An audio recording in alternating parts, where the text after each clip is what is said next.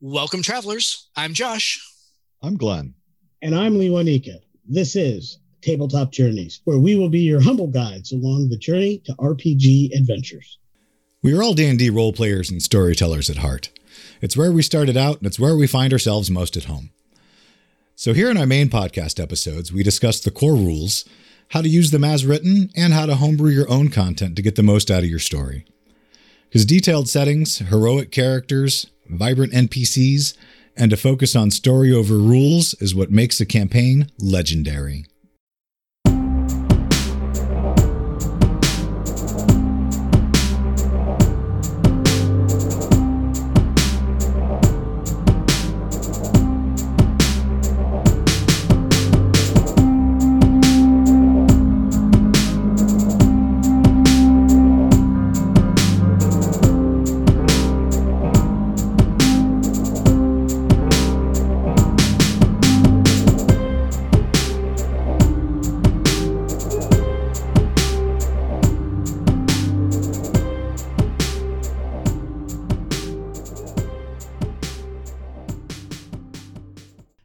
Here's a message from friends of the show.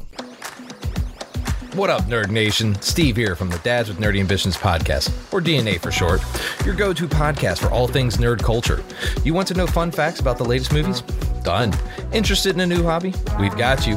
Have questions and want to hear from the experts? Say no more. Join me and my crew every week to hear about our latest takes on everything nerdy and go on a few tangents on the Dads with Nerdy Ambitions podcast, where we know it's not just a hobby, it's hereditary. Welcome, everybody, to today's episode. I am once again joined for our first episode of 2022 by my erstwhile hosts, Lee Juanica and Glenn. Gentlemen, how are things down in Connecticut this fine evening? Hello to the future, 2022. I hope everybody had a magnificent holiday season and a fantastic New Year's. Obviously, we deal with a lot. I'm hitting this year with the goal to have much more fun than I ever had in 2021 and enjoy it that much more. Yep. I mean, we had a boatload of fun here on the podcast in 2021. Some absolutely ridiculous shenanigans this past year, but yeah, totally agree. Even more fun would be totally in line with my goals for 2022. How about you, Glenn? How are you doing? Well, I think those goals make total sense. I mean, 2021 was effectively our first year as a podcast, and we had a great time. We've done a lot. We've learned a lot.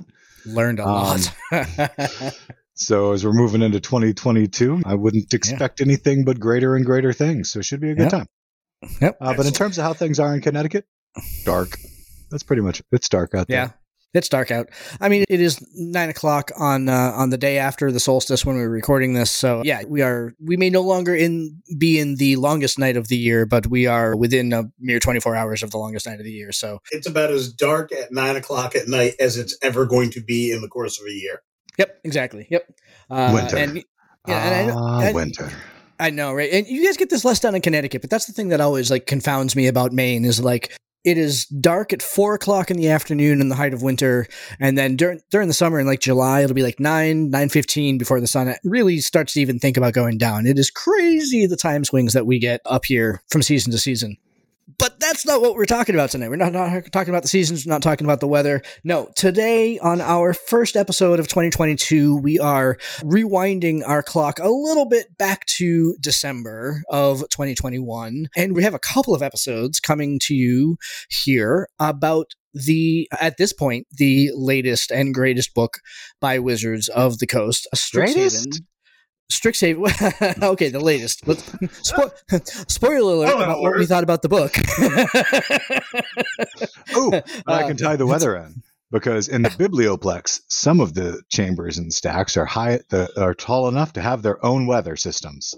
Stupid. Sorry. It's a library. It's a library. You don't want weather and moats in a library. But that's anyway. I'll have to go ahead and say we are talking tonight about Strixhaven, A Curriculum of Chaos, and we're going to talk tonight about the non-quest portions of the book. We're going to talk about chapters 1, chapter 2, and chapter 7, which are the kind of the introduction and the player options about the book, and then we're going to get into the Friends and Foes chapter of the book at the very end. And then next week, we will talk, unusually for us here on the podcast, we're going to talk about the material that's in the book. Normally, we don't talk about the quest material when a playbook comes out, mostly because we plan on using that quest material in either one of our actual plays or whatever like that. But this time around, I feel pretty safe in saying that we're not going to be using any of this quest material in any of our actual plays. So we're going to actually talk about the quest material itself, and we'll be talking about that next week.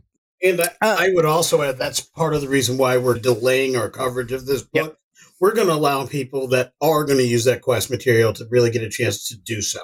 So y'all didn't dip into the beginning of chapter 3? I dipped into the beginning of chapter 3 because I had to know about extracurriculars and the job thing. I had to understand how that student life piece was going to come together that they kept talking about, but didn't give me in the character options part. And it didn't spoil. It didn't actually start into any of the adventure, but the first part of that first book, and I needed to know what the relationships thing was. So we're not talking about that tonight. I did not. I was good and kept to the assignment like a good College of Lorehold Order Mage would. I stuck to the terms of the assignment exactly as they were laid out. But I will say, Glenn, that I absolutely understand your pain and feel it to my core, because that is one of my big criticisms of the first two chapters of the book, is how many times they referred to the fact that they would make some allusion to something and they say, you get to go ahead and learn more about this in chapter 4 in the middle of the quest. It's like, no. Why do you write a chapter where the whole chapter just says you'll learn more about this later? Exactly. I think that the introduction and the first two chapters of this book are fluffy. They are repetitive. There are some cool things, and we're going to dive into those. There are definitely some cool things, but I think that when they took out the classes, right? When they took out those 5 classes and took out that structure to go ahead and build some really cool lore and everything like that, I think that when they had to go back to the drawing board on that, it feels like they scrambled a little bit. It very much feels like a scramble. It should not have, in my opinion, been released yet. When they had to go back to the drawing board, they needed to add more time to this project. It was not. That was ready. A major piece, and I think that its absence in this book is keenly felt. Luanico, what are your thoughts on overview on kind of the first couple chapters here? Are Glenn and I totally off base here, or what do you think? You're more on base than 2 people should be on base. And I'm going to jump in. So the 3 of us are going to be on base. When we talked about Fizban, a book that had moments of brilliance, significant and notable challenges, but moments of brilliance. The one thing that I keyed in on that book that really kept me in the whole way was it opened strong. Yeah. The allergy in the Fizban's book was absolutely brilliant. So brilliant that I'm saying this because I like to talk about positive things before I talk about negatives and challenges. But you had to go to another book for that. And when I opened this book, I had to go back to the last book to get a strong opening. It was really dry. This took me back to where I was before I read Fizban's, because if everybody listened to that, I said before I read Fizban's, I was never a person who opened up a D&D book and read cover to cover. I always opened it up, went to the chapter I was most interested in, got the details, and moved on. The allergy opened my eyes to the fact that these could just be good reads, and it was worth reading cover to cover and really getting a feel for what the author had to say. This is the kind of book that brings me back to, I should have just opened to chapter 2, skipped the opening. I probably would have been less frustrated. It just was really dry. It didn't do a lot for me. And the shame is, of the 3 of us, I'm the one who had the most hope for this book. Like, I really liked the concept of a college, a university, younger people becoming adventurers. Oh, no, I love that, too. I'm right there with you. So I think we're on the same level with that. I was really looking forward to this book, and that might be part of my disappointment. Yeah, I was not necessarily on the looking forward to this book train, and I'm disappointed by this book. So I really thought that this was a missed opportunity. I thought that some of it's still cool. Some of it's still cool, and we're being really down. For the first 10 minutes of this episode, I know we're really down on this book, and I think that it is to reiterate something that we said in Fizban's, right? And in The Wild Beyond the Witchlight, right? The last 3 books that have come out, we've said the same thing. There's some really cool things There are some things that we really like. There's some things that aren't great. This book could have been so much more. This book could have been so much more refined. And yep. We haven't read the quest material yet. I know, Glenn, you've read some of it. I have not looked at any of the quest material yet. And so maybe that is what is going to pull all of these pieces together and make them some sort of a cohesive Jell-O that will be delicious after dinner. Jell-O is always delicious. Jell-O is always delicious. I'm not sure that there's Jell-O in this book. I'm totally with you, Luinika. And even like it is super dry. I will say that the introduction did have one really cool thing about it, and that was the mention of the archaics and the oracle. I really thought that was a really neat bit of lore about how a college of magic can work and how it can have this sense of timelessness and how it can reach its tendrils through the planes and through the time and everything like that. I thought that was a really nifty mechanic. The continuity of the archaics and the oracle I thought were really cool. And we get more about the oracle in chapter 7 when we talk about the friends and foes. And I think that's a cool bit of lore that they line up to with the current oracle and the auric and their feud with one another. I think that's cool. So, but I think that's pretty much like, as far as the introduction goes, that was the only part of this introduction chapter that was. I really liked the Oracle piece in this introduction. I thought it was something that was very interesting. It was something that I hadn't specifically heard or read or seen before that I could envision utilizing in mind games and games I run. So I liked the concept.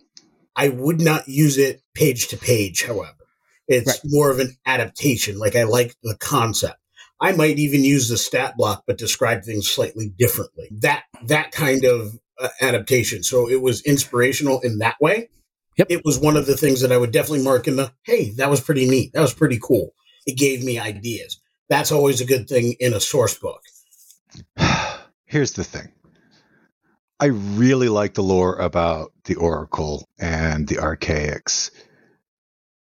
In that it intrigued me and it excited me and it made me want to know more about it. And the more is not there. The more is just not, unless it's in the quest material, it doesn't exist. All right. We're talking about the core lore that ties to what I think is the leader of the college, because the Oracle of Strixhaven, I'm quoting, the Oracle of Strixhaven is the wisest and most accomplished mage in the world of Arcavios, which is the world of Strixhaven's college, right?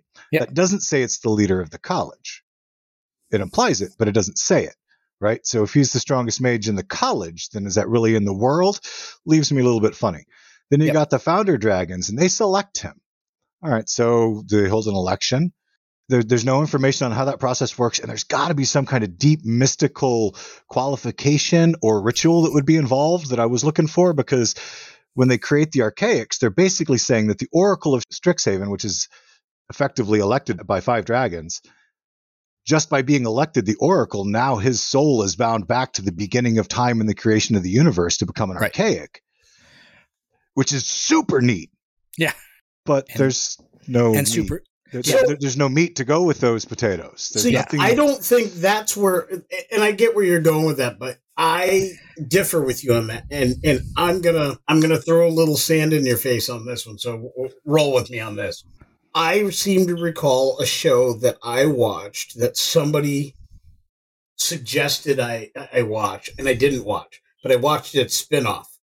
When you get to the latter seasons, they bring out the big bads, right? The Wolferman Hearts. They don't explain them at all. They are this nebulous big bad. You fight their lieutenants, you fight their agents, you fight their machinations, but you never exactly fight them. The show got cut off before they really got to address that. They actually just dropped that all together at a certain point, blah, blah, blah. But the fact is, you don't need to know that. If you're talking ancient dragons of epic scale, selecting a supreme power beyond that of player characters, to run an organization that is effectively timeless, limitless in scope, in planar existence, and all of those things, you're never going to get a satisfying, you mean they drew straws? No one wants the Iowa straw count, right? So I think leaving it nebulous, they select. It's their choice. gives each individual storyteller telling the story the way that works best for their players, their table, or to just leave it as a mystery. I think nobody should know that unless they're on that level. And I don't think player characters, certainly not ones by level 10, are on that level to get that information, which is why it's not there. This book is designed to get people to level 10. Why would level 10 know what some ancient dragon who selects an oracle of this nature do? Why would they need to know that?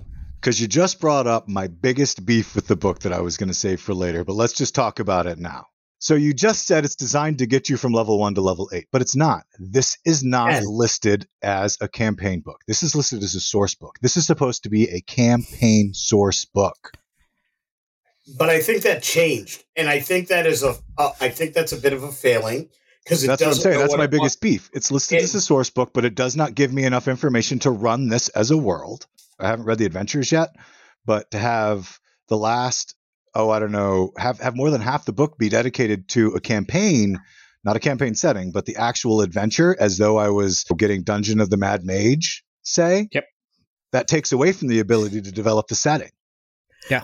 And that's what I'm saying here. There should be more information. I used the words, what do they do, hold an election just because there's no information? But what I meant was you're giving me a setting, but you're giving me the core mythos that ties back to the beginning of time. And I've got 3 paragraphs with almost no information. That was my main beef. There's just, If it's going to be a setting book, it needed to be setting book. But I think when they dumped the character subclasses, they changed their track. This stopped being a setting book at that point, except for they never billed it as a setting book after that. They never said our latest setting book that I know of. Everything I heard was... That's true. D&D and Beyond is the one that's choosing to categorize it that way, but they originally introduced it as a setting book. How could it not be a setting book? Is there any other book that gives me details on the setting and the ability to run in the setting of the College of Strixhaven? Yeah. It's a port from a Magic the Gathering world. It has to, by nature, be a source book. Yeah. But the difference is they stopped that. Like when Theros came out, when Ravnica came out, they kept in all the rest of the character building stuff. So it remained a straightforward source book.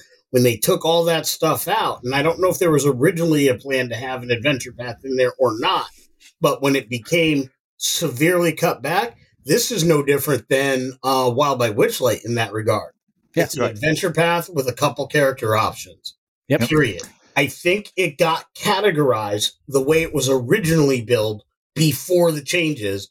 And if we want to be, I don't think honest with us is the correct term, but if we want to think about it in our right head, I stopped thinking about it as a source book long ago. I didn't wait for it to be in front of my face before I realized this is not a good source book. I knew it wasn't going to be a source book back then. And in fact, when it became clear that it was going to be an adventure path, I just said, I hope out of this adventure path, I get some cool stuff. Wild by Witchlight gave me a lot of cool stuff in addition to a campaign that we have players going through, which is great. And I was impressed by that. And the stuff they gave are all things that I will use. Yeah. The difference here is, or the question here is, how much of this will I use? I think that's a fantastic bridge into Chapter 1, which really gets into the life at Strixhaven stuff. And man, you are scratching on exactly what my takeaway from this chapter is. I mean, I'm looking right at the sticky note that I've got here underneath the Principles and Polarities section, and it verbatim says, how useful is this beyond this campaign?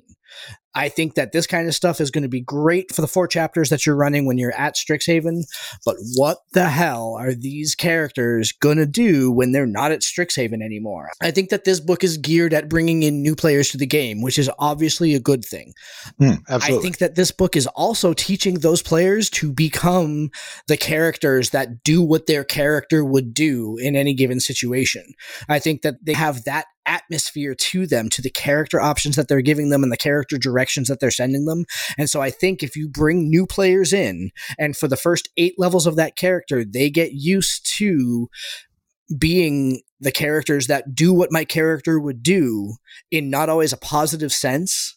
I think that's going to be a problematic reprogramming that they're going to need to go through to play anything outside of this book. I'm not sure how that's going to work. I'm not sure how that's going to translate to their gameplay.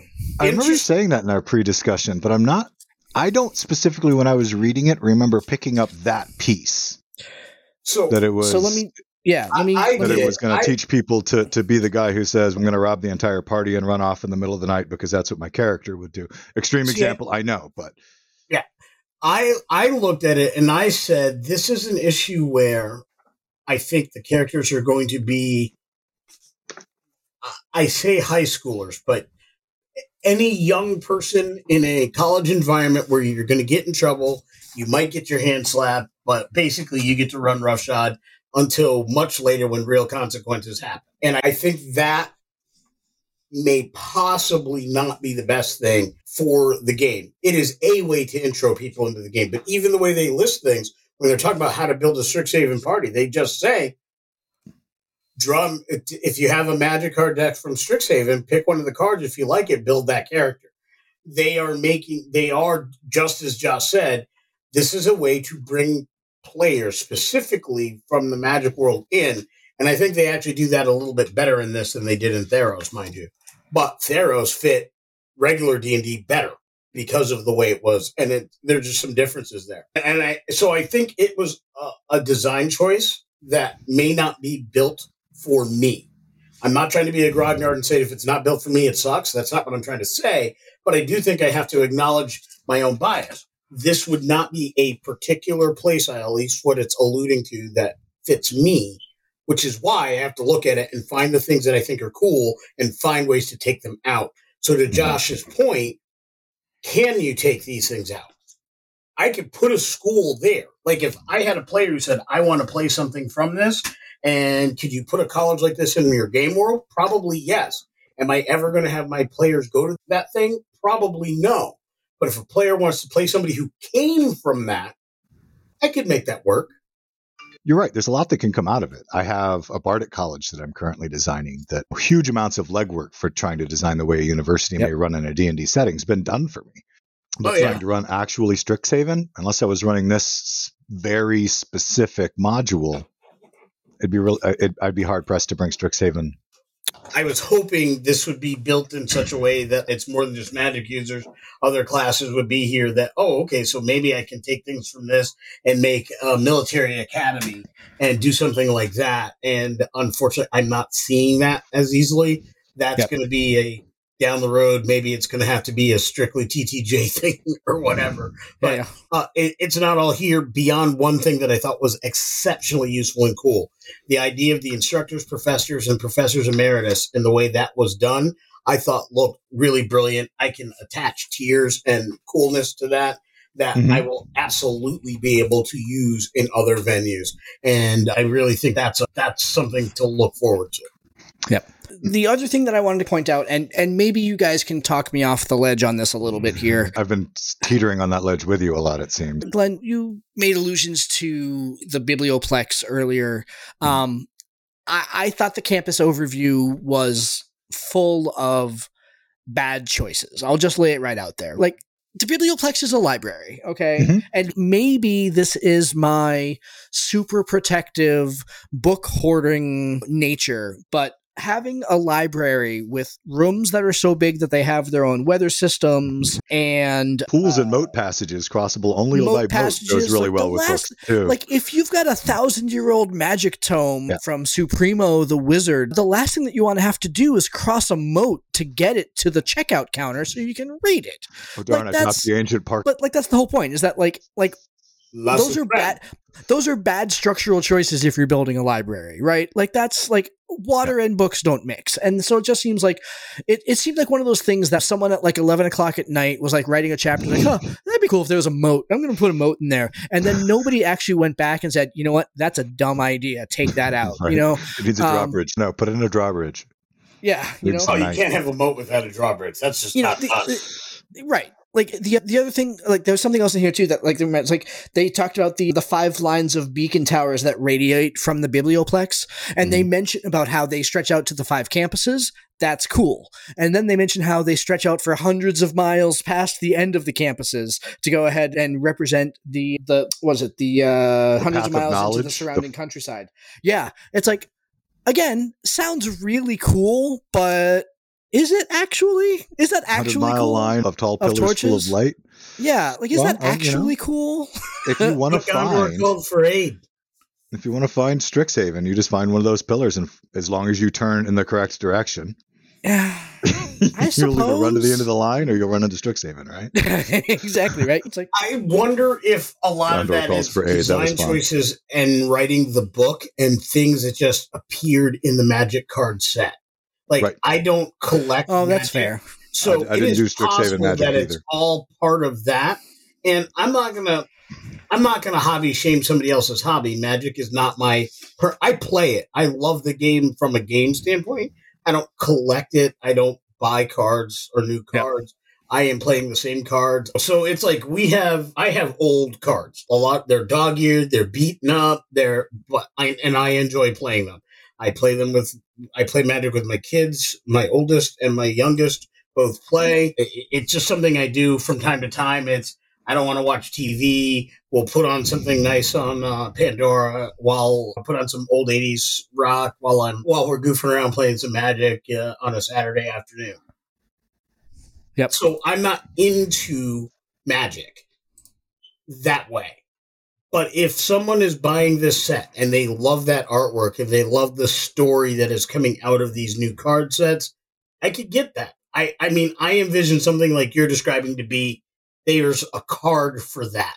There's a set of abilities or some series of cards that create that, and that's why it's in the book. So yep. I do think things like the moat, things like that are probably coming from design choices that came from the Magic set, that they're just trying to find ways to build it into the game. Listeners out there who do play Magic and someone who wants to come on and tell us what it is that we're missing about this and what are we missing from this book? Please consider this in your invitation. Drop us a line. We'll go ahead and talk. I want this book to be better than I currently think it is. So please fill us in on that. Love to hear it. That would make more sense. And it would definitely make this much better for the setting. Yep. If you're playing this setting beyond this adventure. So if a DM plays this setting and then says, my characters are going out into this world, then those things could be important. Those could be ways to advance beyond. Maybe a town forms near one of these towers or something, and that's the place where the characters now call home. I can think there's ways to do things like that that could work if you're staying in this realm, but none of the three of us are playing in this realm. Let's talk about the college subchapters of chapter 1 here. Let's just go in order here. Glenn, what do you think about the Lorehold chapter here? As it goes in and starts breaking down each of the individual colleges, I did enjoy that little glimpse into what the college was like. And I'm not going to beat a dead horse. but I think I am going to say isn't appropriate. that they don't give us enough information, so it is a little glimpse, and I'm going to actually leave the College of Lorehold for the example that I wrote down, and I'll just give one example of this. But some of the locations that they're describing, I mean, it's cool that you got them. You got a campus. The campus is going to have interesting locations, and some of them are really neat, like the Jolt Cafe. I mean, that really said college campus to me. Yeah.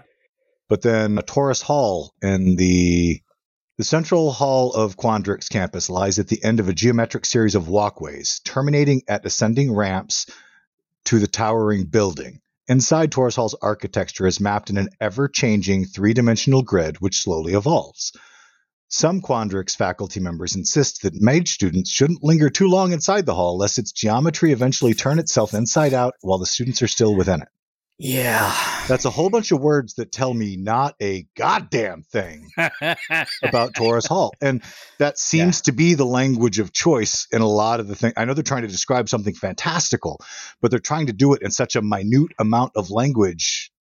What is Torus Hall? Like, is Torus Hall classrooms? Is Torus Hall a really big building with a bunch of spindly walkways? Is it residence halls? Like, it's a big building that you shouldn't go in. Like, and that's inside, it's like M. Escher, and eventually the waterfalls are going to close in on top of you and squash you, I guess. But right, I guess I felt the same way. Actually, when talking about Quandrix, I felt the same thing about the fractal bloom creature equation that students generated. I've got a bunch of them. I read that little blue box. I'm like, okay, I'm a smart guy. right? Like, at the end of the day, I feel pretty comfortable saying I'm a smart guy. Like, I have studied calculus. I have studied physics. I have done some serious academic work, and I feel pretty comfortable doing deep academic research in English. I have no idea what the is in that blue box. Can I give you my exact note? My exact notes on that exact thing? Yes, please. Yeah. WTF did I just read? Question, exclamation, question. No idea. So Lewanika, please show us the way, the truth. If you've ever been in a situation where you're dealing with a person who's armed with crib notes or, worse yet, some kind of book for dummies on a given topic, but they're going to talk to you like they're a professor because they know a couple of the big words, but they actually don't know how they go together, that's what this is. Yeah. This is somebody who is writing the words to sound smarter than they actually are. It really is. Yeah. Like Josh, feel fairly decent about saying, I'm not dumb. I'm okay smart. But I don't understand fractal equations. I don't get that in my head. I'm not good at that, right? So if I am going to write that, I am going to call various friends. I'm going to call a buddy of mine from high school. I'm going to call various people I know in or out of the gaming community. If I'm talking about engineering, I'm going to talk to friends of mine who are engineers. If I'm talking about legal stuff, I'm going to talk to friends of mine that are lawyers. If I'm going to talk to about programming stuff, I'm going to call Josh. I'm going to call people I know that do programming and say, I've got a story. I'm building this. I need you to give me the information to write smart about this piece. And then they're going to write that, and then I'm going to flower the language. But it's going to be them, so whatever I'm writing actually makes sense. A great example of this is the Big Bang Theory. They hired scientists to write all of the equations that were on the whiteboard that was in that apartment for all 10 of those, or 10 plus, 12 plus seasons of that show. Why? Yeah. Because they wanted the science to be accurate. They purposely said, none of us as comedy writers know this stuff, so we're not going to write that piece of it. And I look at something like this and I say, that's what I think they're doing. They're actually saying, these are all the right words. To somebody who doesn't know this either, this is going to sound really epic and cool. To somebody who knows some of this stuff, I don't even know all of it. I'm still saying, but what does that really mean? And I think this is the gap that we are frustrated with, because we know just enough to know that don't. To quote my friends back in the woods of Tioga County, where I used to spend a lot of my youth, that dog won't hunt. Yeah. That's, yeah. So after that long-winded reason, all of the reasons for why we're not going to talk about it negatively, but we have to, because, after all of that. Yeah, after all that. Let me tell you what I like the most about the individual colleges. I absolutely love the fact that in the principle of polarities, each college has two opposing principals. Yep. And it also has two deans.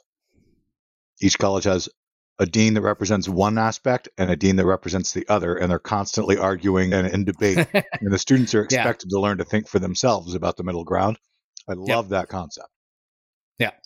And that is one of the most important life lessons anybody can ever learn.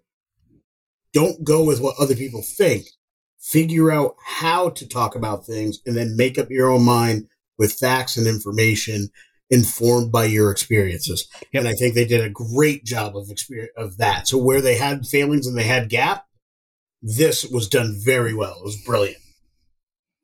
Yeah, I totally agree. And I thought that for the most part in the college descriptions, the characteristics that they chose for the individual colleges, I thought were very well thought out and very appropriate. I mean, I can tell you based on my own history for Prismari, using the dichotomy of perfection and expression, I thought was really on point. Absolutely fabulous. And so very much kudos to them for for keying in on that and realizing that, I'm not sure. A lot of art, whether it's music or any other form, just cannot exist without both. Lewanika, what else did you like about the college sections of chapter 1 here? You and Glenn talked about the fact that the two opposing deans were really cool in concept. I liked what they had. I took brief snapshot glimpses at the character information that came up with each of them. And I'm like, okay, these are pretty cool. And I thought they were neat things that I could bring in at different points. Like I said, colleges and games make sense. So these are stat blocks that I could replicate even if I assigned them to slightly different characters. I liked the named characters. I don't know if I'd necessarily use 100% of their things, but I thought they were decent to work with. Those are resources that I can use. I use D&D Beyond. I use encounter builders. You're not necessarily going to fight them, but again, if I'm building something and I need something built out or I need to grab something really quick on the fly, people are looking at town, they go into the library, or they go into the school there or whatever. I've got a character I can work with. I thought those were very functional and useful for me as a storyteller and putting more tools in my toolbox.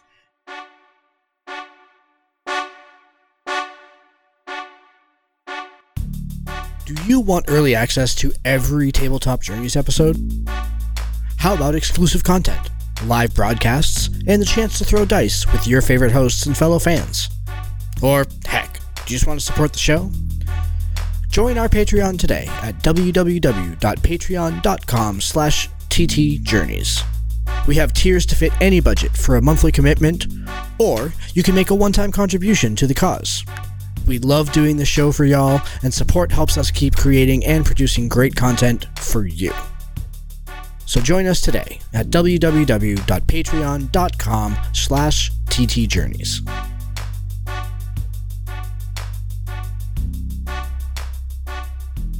So let's move on to Chapter 2 here, the character options portion. And now, Lou and Nika, I know you have been waiting to talk about the first big reveal in the character options portion of this book. I have a sense that you have been just chomping at the bit for at least 15 minutes to go ahead and talk about this particular thing, the Owlin. Tell us what your take on Tell us your take on how the Owlin appeared in finally its canon form.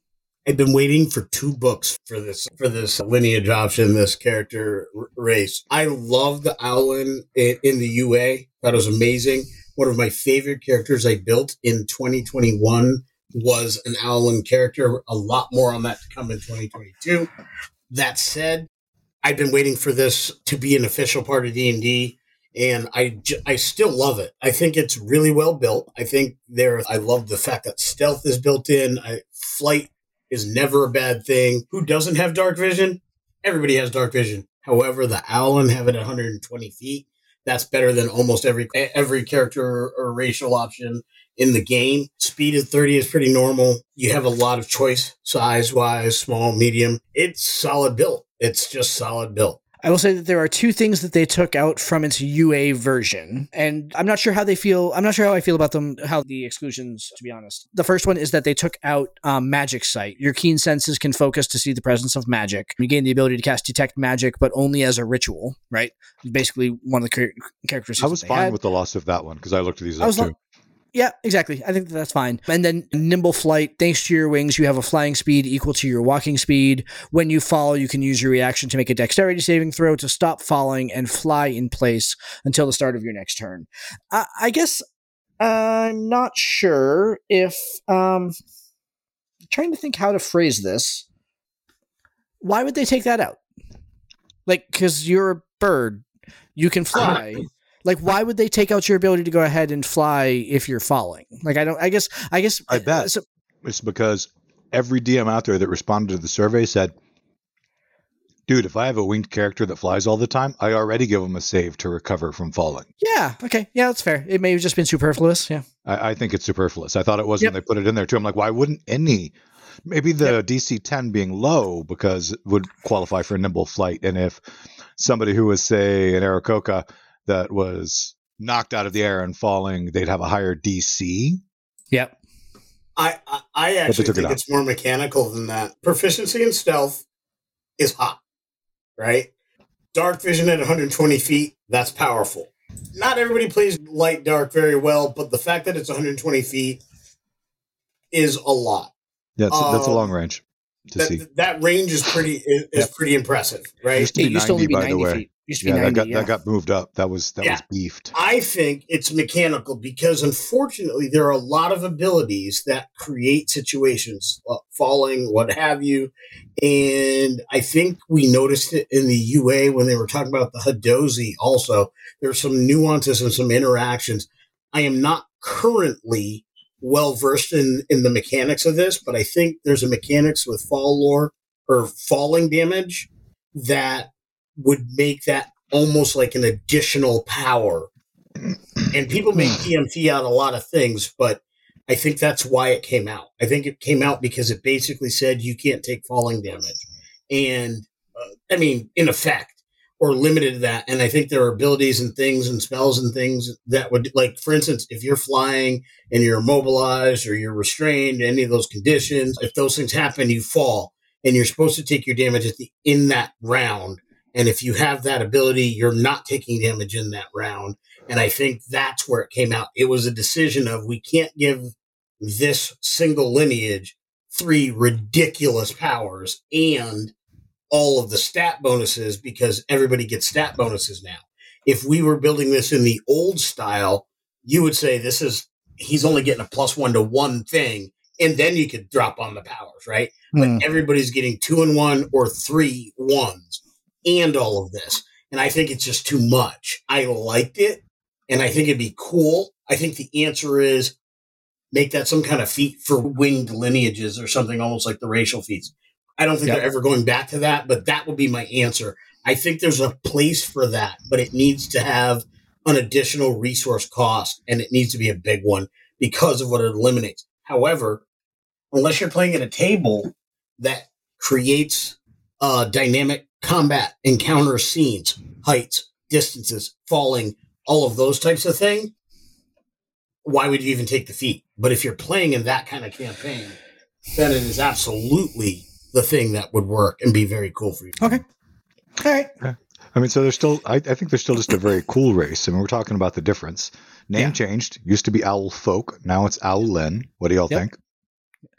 I mean, I think that doesn't bug me as much as it did with the Herringon. Exactly. I was just going to say the same thing. Yeah, it doesn't bug me as much as that. Yeah. I actually like Owlin better, I think, than Owl Folk a little bit more. It's a little bit more culturally specific as opposed to just the generic word folk with the word owl. And it also seems more elegant. It seems more reserved. I see these, I don't see them rustic. And you can build any character lineage race in any situation you want. You can make them be peasant folk from the hills just as easy as anybody else. But I do see, like, the pictures we've seen in this book, the Owlin being well dressed, apportioned with all the accoutrement of having some what's the word I'm looking for? Panache, style. Some style. Yeah. I definitely know that's the way you lean with it. A little more elegant than they can be both. Yeah. And later in the NPCs, as they present to help fill out the classmates and whatnot to bring it out, there's an Owlin NPC, I don't know, rough looking as opposed to being all elegant. So this is the last change that I found really interesting, because this was added to it. It was not there before. You cannot use your flying speed in medium or heavy armor. I like that. I do too. Oh. But that's a limitation on flight that I haven't seen. And there are a few that do say heavy. Medium, I don't see often. That does say you can have this thing, but I like that a lot. And how could you be a stealthy owl flying around on silent feathers and chainmail? Or full plate. If anybody could have seen that, I was flapping my arms. But yes, it was very entertaining. Because I could see it. I'm cool with that. Yeah, it makes total sense, and I like it. But I thought it was interesting that they specifically thought to add it. It makes total sense for a stealth flyer. Yep. I have a sense we may see something like that when they start redoing all the options in the new book, in the new as well. I have a sense we're going to see little changes like that happen to balance out the power, because that falling flight rule might be becoming part of that. Yep. Okay, so Mr. Miller, you are the resident background expert. I wrote a single word note about the backgrounds here. I want to see what your thoughts are on the backgrounds. Well, how'd you feel? I want to trail on this one. I want to hear what you guys thought first. I'll share my one-word response to the 5 backgrounds. For more words than Josh, so this works. I just wrote one. Repetitive. These aren't 5 different backgrounds. They're one background. They are absolutely one background. Yep. It's Literally. And that's the extent of my feedback on. And each of the backgrounds all individually reference the application of one of the only two feats in the book. And the feat is also repetitive. So and weak sauce. Literally it's 5 times of writing the same thing. Yeah. My notes on it were backgrounds meh to weak sauce at best. Yep. Because it is literally the same thing over and over again. Yep. And I mean, yeah, all right, your skills change a little bit, and those are reflective of the different colleges. But overall, I'm going to say they chose to rewrite the classes that were in the UA, and this is what we got instead. So I'm going to be except for the race. And some of the spells, I don't think that there's much in this chapter, I'm going to be honest. Yeah, I wasn't crazy about the magical items either. So now that you guys have said your piece, let me drop in. What if I wasn't done? The number one criticism I heard about the backgrounds was the fact that it was going to be so much more powerful than any other background to ever exist in the history of 5e background. And I think that's abject poppycock. Like, they're not that strong. No, it's poppycock. You're absolutely right. Does it give the effect of having an extra feat and throw some extra things? Yes. Could it be used if you're min-maxing or optimizing that character to great effect? Yes. Does that make it absurdly or insanely more powerful? No. No. Why? Because we have very fluid character creation in general, so you're able to do a lot of these things anyway. And the few times you're not, throwing 4 fighter levels and you got the extra feat you need anyway. So it's just not that big a deal. The problems that I heard prior to this podcast are not that big a deal. The things you mentioned, I think, are a bigger deal. And you're right. It is extremely repetitive. They did not need to write all these backgrounds. They needed one background that said, with a little chart, change these skills for this college, and everybody then gets this done. Strixhaven Initiate. Yeah, Strixhaven Initiate is the background. And you just have a chart that says, here are the skills, here's the equipment, because that could change. And then the rest of it, I mean, 2 languages of choice, cool for these. I think they're neat. But I just don't think anybody's is great. I think the only thing that really needed to happen, and that did happen, is you get mildly different personality trait for each college. And I think those weren't bad. Those are useful. Those are very useful in separating your character. So I think a chart with those things, your different personality trait things are good, but it's one background, to Glenn's point. To pretend it's more than that is foolishness. Yep. But I don't think it's overly powerful. I think it's okay. I can envision doing something like this. If somebody says, I want to have been to a magic college or whatever, and this is what I'm building, or my parents were teachers at a magic college, but I'm a fighter and I've never been anything but, and I'm the brother that didn't measure up to the rest of the family, I would say that this background would rock for that, right? There are ways to use this background that I could think. So I would, anybody playing at my table, any Patreons who are going to be playing in games I run, feel free to use these backgrounds. You'll get no shade from me. I think it's okay. It's not bad. It's good stuff. For the sake of writing 5 identical backgrounds, they missed an opportunity to include a really cool background that I wish that they had. And that is, if you go all the way back to the beginning of chapter 1, when they're talking about the faculty at the college, one of the things that they mention about the instructors is that at the end of a provisional period, which can last from 1 to several years, an instructor is elevated to the rank of professor or let go. Having a background that is a failed instructor or a fired instructor but you know what that would have done? And that the reason why it pisses me right off, I think that they know that they wanted to go ahead and do that because they alluded to it in the book. What that would have done is that would have given them something that could be played outside of this friggin' campaign, and they weren't going to do it. I would take that to be one more, and that would be not just a faculty member, but how about an expelled student? Yeah. Oh, God. Mm-hmm. Yeah, absolutely. Yeah. Yeah. But I mean, going back to the lore that they've given us too, I mean, they talk about one of the things that I wrote down that I thought was really neat, because they talk a little bit about earlier in the book about what students do after college. And one of the things for the elite is there is an elite group of mages that work with the founder dragons called the Dragon's Guard. One of the first things that popped into my head when I was going through the backgrounds, like, couldn't they have done something else? Is you could have had a Dragon's Guard squire, somebody who traveled with them, that got them information. Oh, that would give them put them in the friends and foes training. Chapter. Yeah, something. But there's a single mention to them. What I was going to say earlier is part of the reason that I think that the background is weak sauce is because even though you're looking at this whole background, that's one, and they've written it out 5 times. It's basically saying that you spent your entire life preparing to get into this college. And that's your entire background. Like, that's the sum of your existence. You've got nothing else. Yeah, they missed great opportunities here. Background for staff of the college. Like, I want to hear about the lunch ladies. I want Boothby. Starfleet Academy had Boothby, right? Where's Ray Walstron in Strixhaven? That's what I want.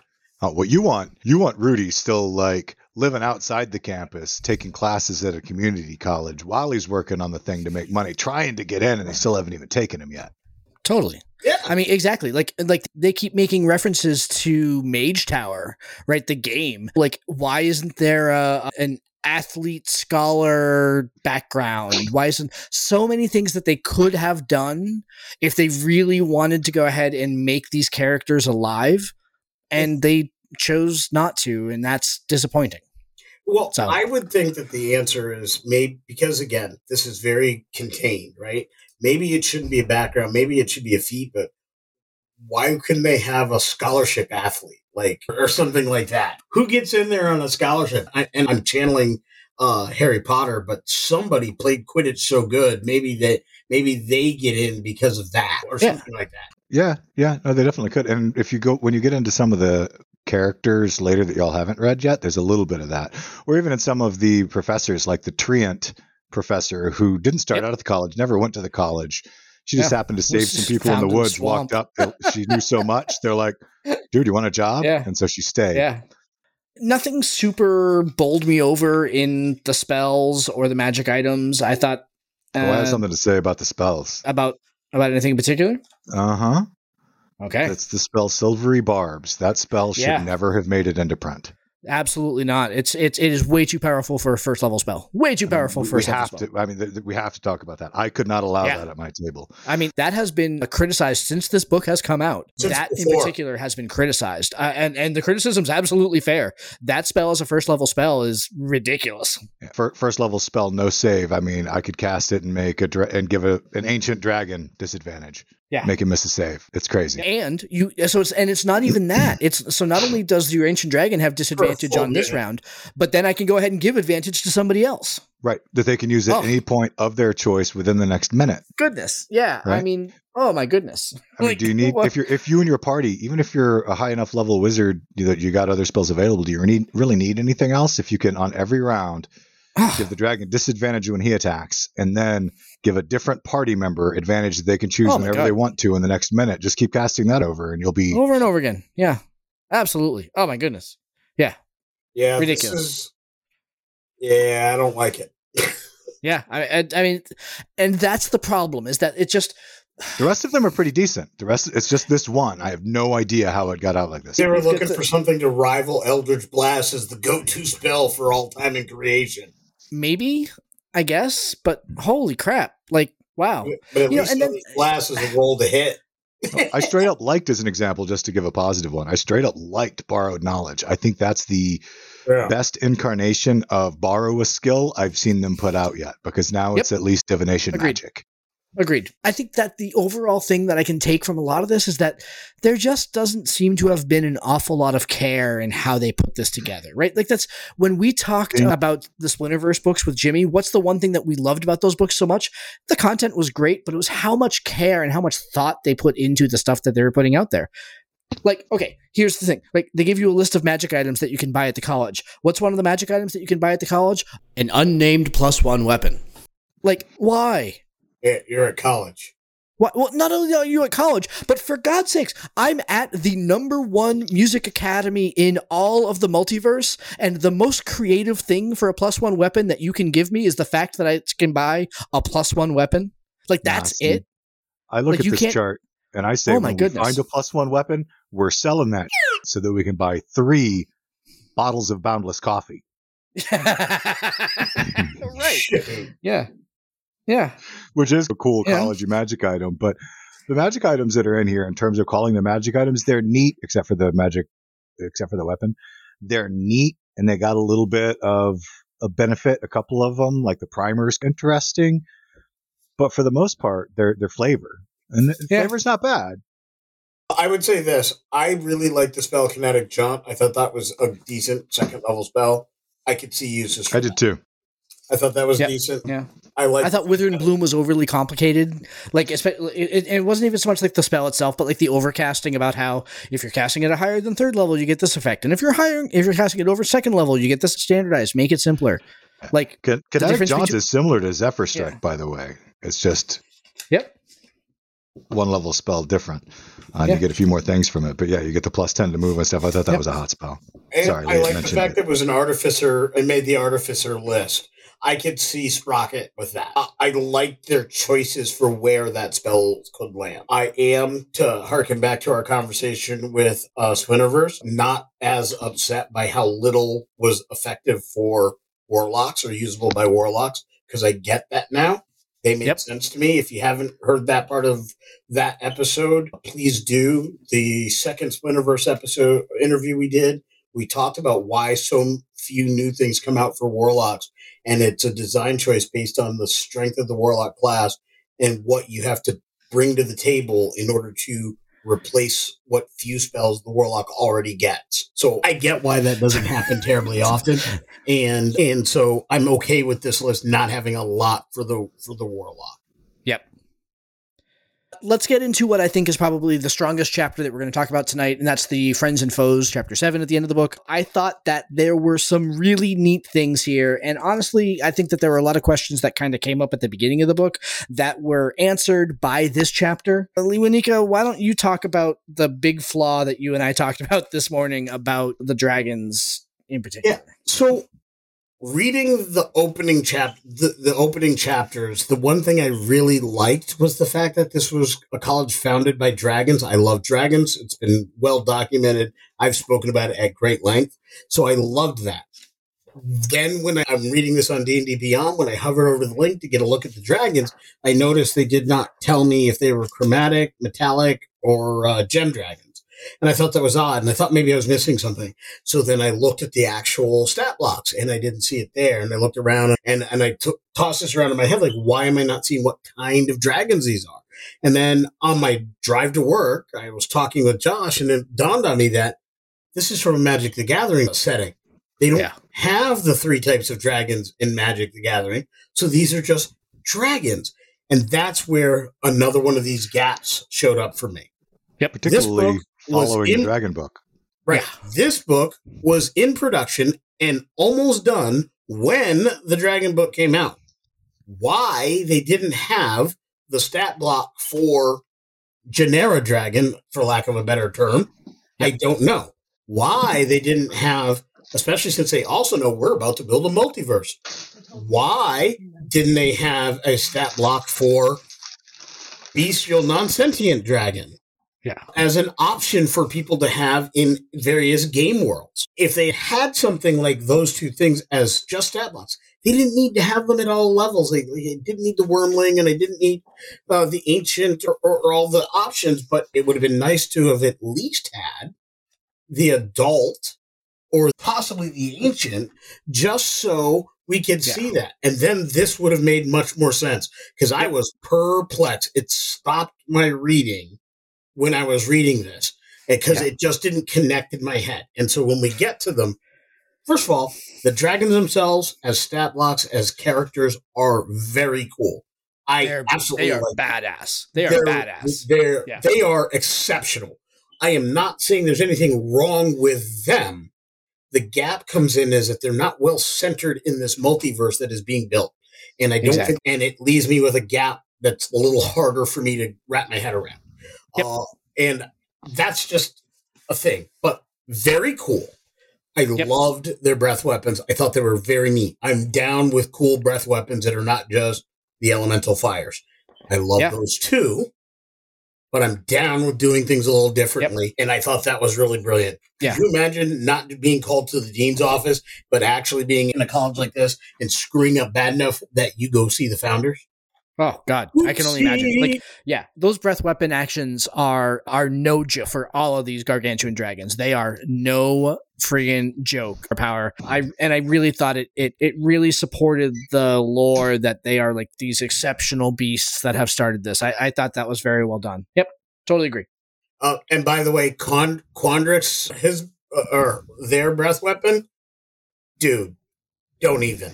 Just let's see. Hold on. Which one? Because there was one that there were two dragons that were back and forth. Quandrix. Yeah. Imagination Breath. What was funny is that 90-foot cone, DC 23 Constitution save. Creature takes 45 or 13d6 force damage and 45 13d6 psychic damage. Yeah, that's okay. So if you look at the page, so you've got Lorehold, who's on the opposite page of them, right? So I saw Quandrix, and I was like, whoa! And that's what I wrote down on my notepad, because that's killer, right? And then you look at Lorehold. What's Lorehold? It's also a 90-foot cone. It's a DC 25 Constitution save. It's also 90 points of damage, and the creature gets pushed 20 feet in any direction that the dragon wants. So, the condition piece for Quandrix. They then have this. And then while we get damn near everything you could ever need in a fight, you don't fight these. Just no. I mean, they're brutal.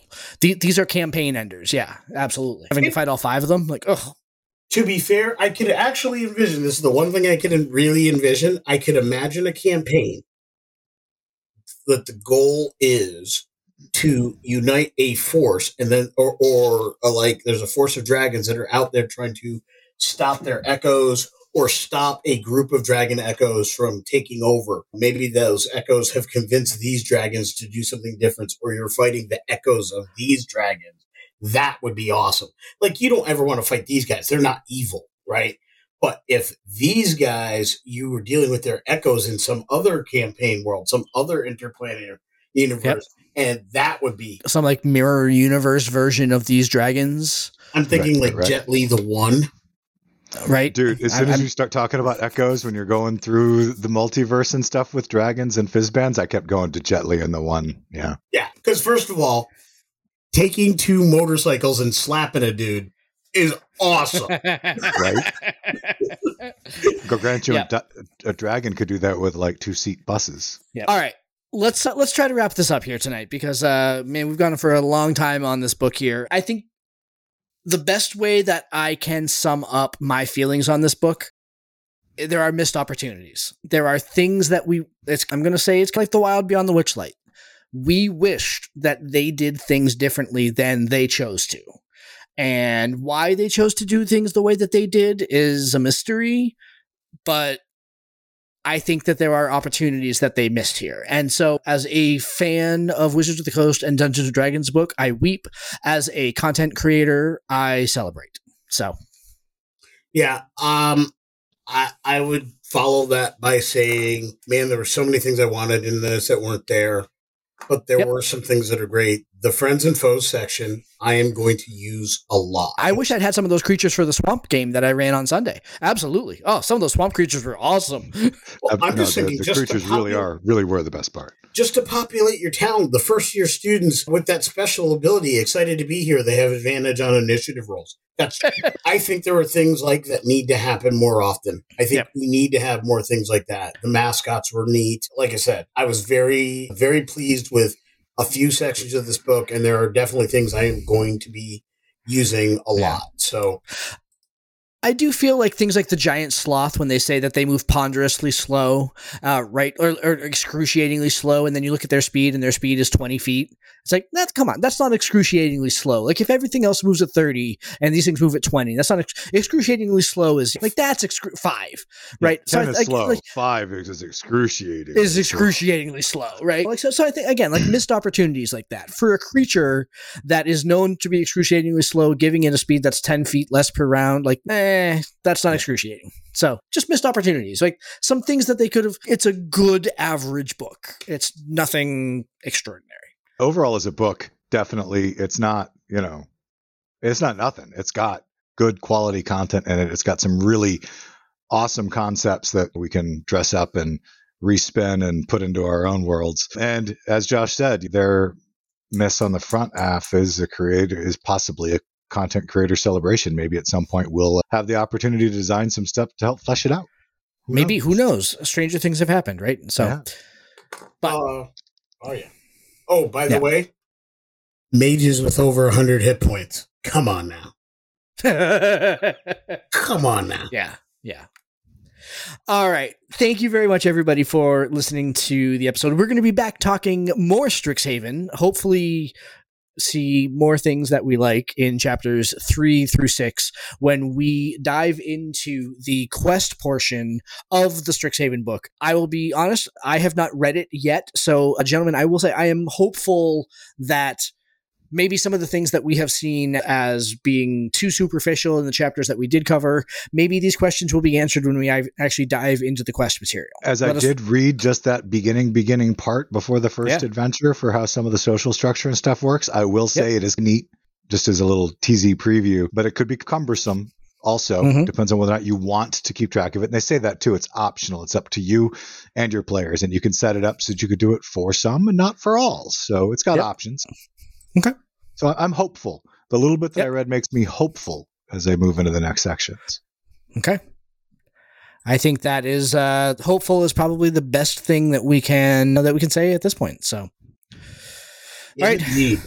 Gentlemen, thank you very much for your time this evening. We will talk again soon, and thank you everybody for listening. We'll talk to you again next week. Till then, have a good week. Thank you for joining us. This has been Tabletop Journeys. We would love to hear your feedback on our show today. You can join us at www.ttjourneys.com, where you can subscribe to the blog to leave comments and see all the content that we publish beyond the podcast. And make sure you join our growing online community.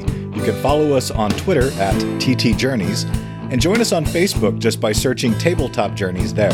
You can also reach us by email at podcast@ttjourneys.com. And if you want to catch early access to our episodes and some of the other benefits we have coming down the pipeline, you can also support our production at patreon.com/ttjourneys. If you're listening to us on Stitcher, iTunes, Podchaser, Spotify, Audible, or any other podcast platform, we would really appreciate if you would like and subscribe to the podcast. Full episodes come out every week on Saturdays, and every Wednesdays will feature our Side Quest series, where we talk about pretty much anything tabletop-oriented. Thank you all so much for listening and for being a part of our growing community. And in the words of another traveler on our path, we bid you shade and sweet water.